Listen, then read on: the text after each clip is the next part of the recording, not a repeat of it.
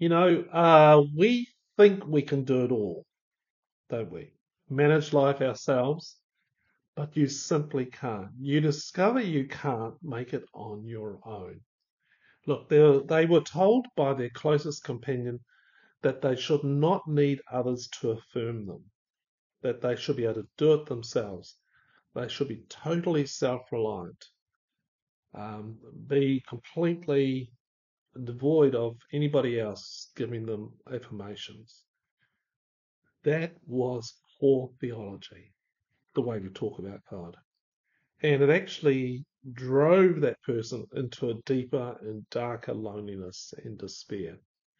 Look, there is a time and a place when where all you truly want is to have the breath of an encouraging word flow over you and into you. A friend who says with often without words, I'm with you, I'm present, I know you, and I will not leave you.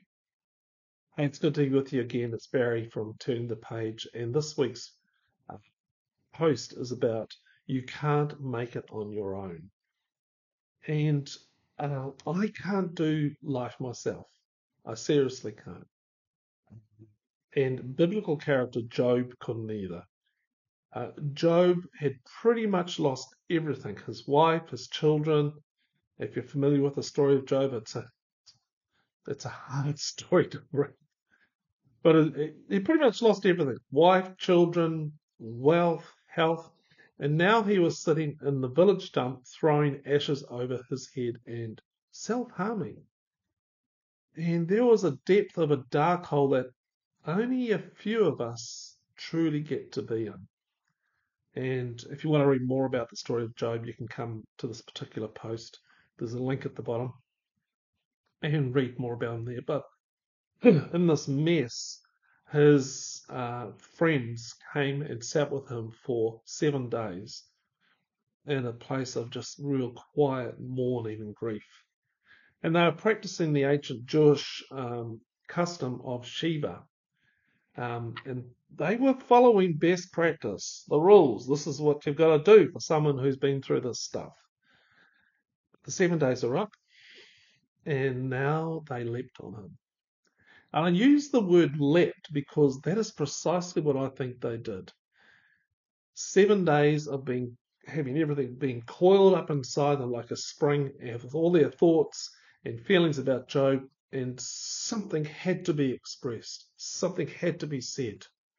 And the first one to speak was Eliphaz, and this is what he said Will you let me say a word? For who could keep from speaking out? In the past, you have told many a troubled soul to trust in God and encourage those who are weak or failing, or lie crushed upon the ground, or are tempted to despair. But now, when trouble strikes, you are faint and broken. At such a time as this, should not uh, at such a time as this, should not trust in God still be your confidence? Shouldn't you believe that God will care for those who are good? Now, th- this is what I, this is my interpretation of what I hear Eliphaz saying to Job. Job, I've been listening to you. Now, would you let me say something? Are you open to hearing from me? I've been listening and I have something to say. I've known you for a long time. I've seen how you have helped many people in similar situations how you have kept pointing them towards God, telling them to trust in God. But now that you're in a similar situation, you're not taking your own medicine. Come on, Job. Have more faith. Try harder. Pray harder. Trust God. You don't need anyone but God. You know what? I think Job felt more lonely and lost than ever. Good friends, eh?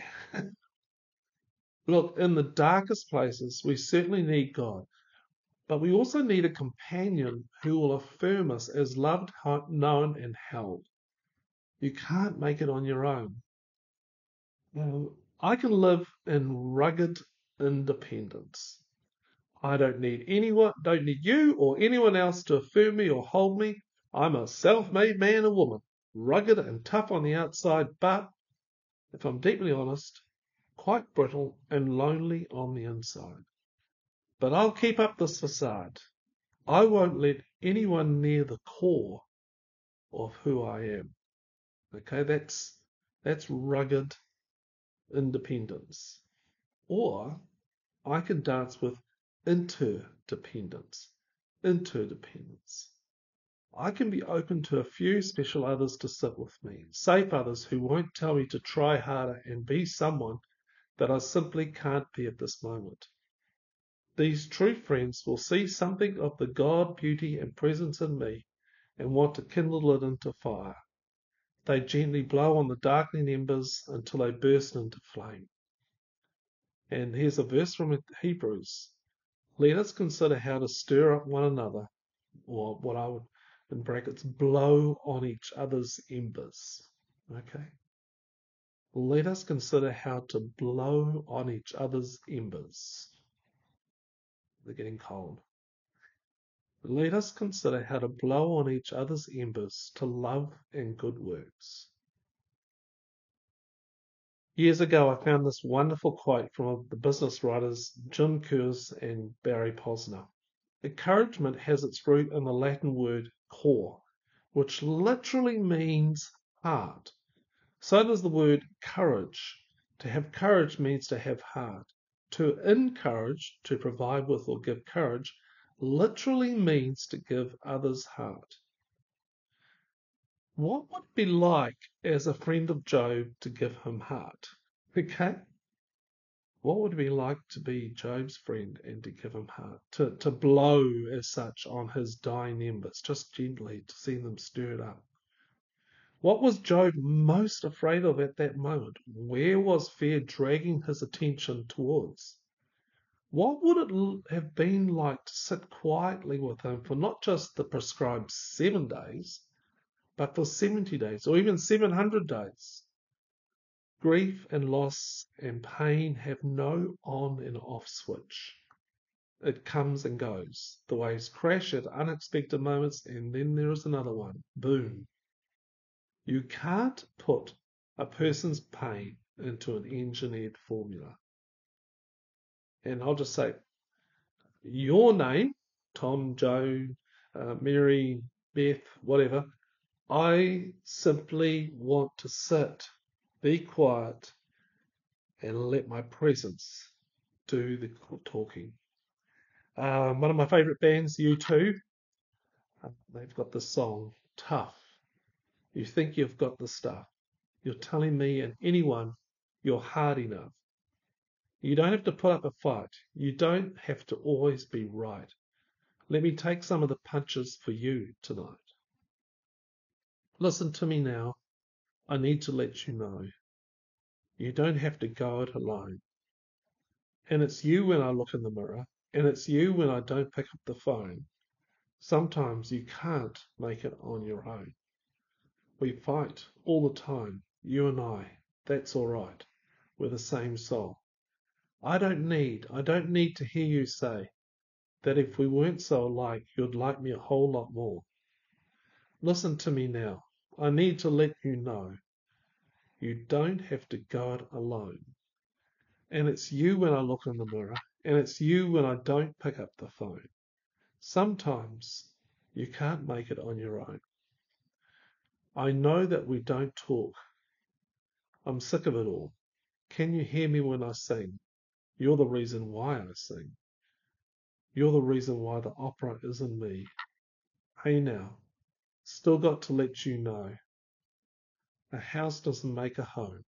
Don't leave me here alone. And it's you when I look in the mirror. And it's you that makes it hard to let go.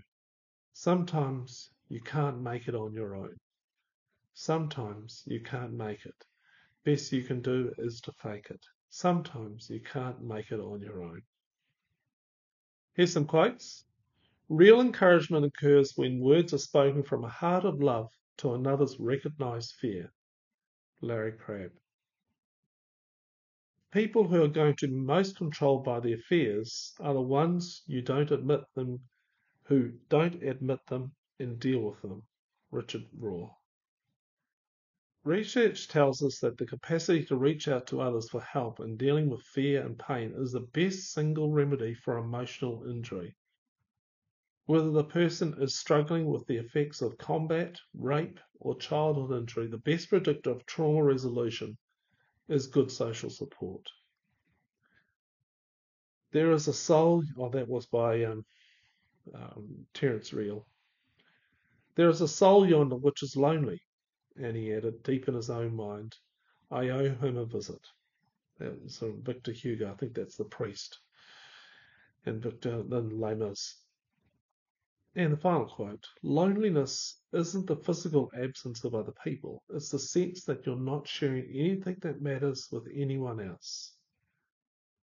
Johann Hari. Questions. Where do you naturally go to? Rugged independence? Dancing interdependence? Two, why do you feel the need to say need why do you feel the need to say something, whereas beautiful silence and presence may say more? Three, what would it be like to have someone sit quietly with you? Hmm. Good questions. Do you have someone that you sit quietly with? Does someone know you? Are you able to talk to someone and just have them listen? If you want me to listen to you, I'm happy to do that. Just send me an email. Send me an email about this post or something else. It's barry at turningthepage.co.nz. And thank you. Until next time. Bye.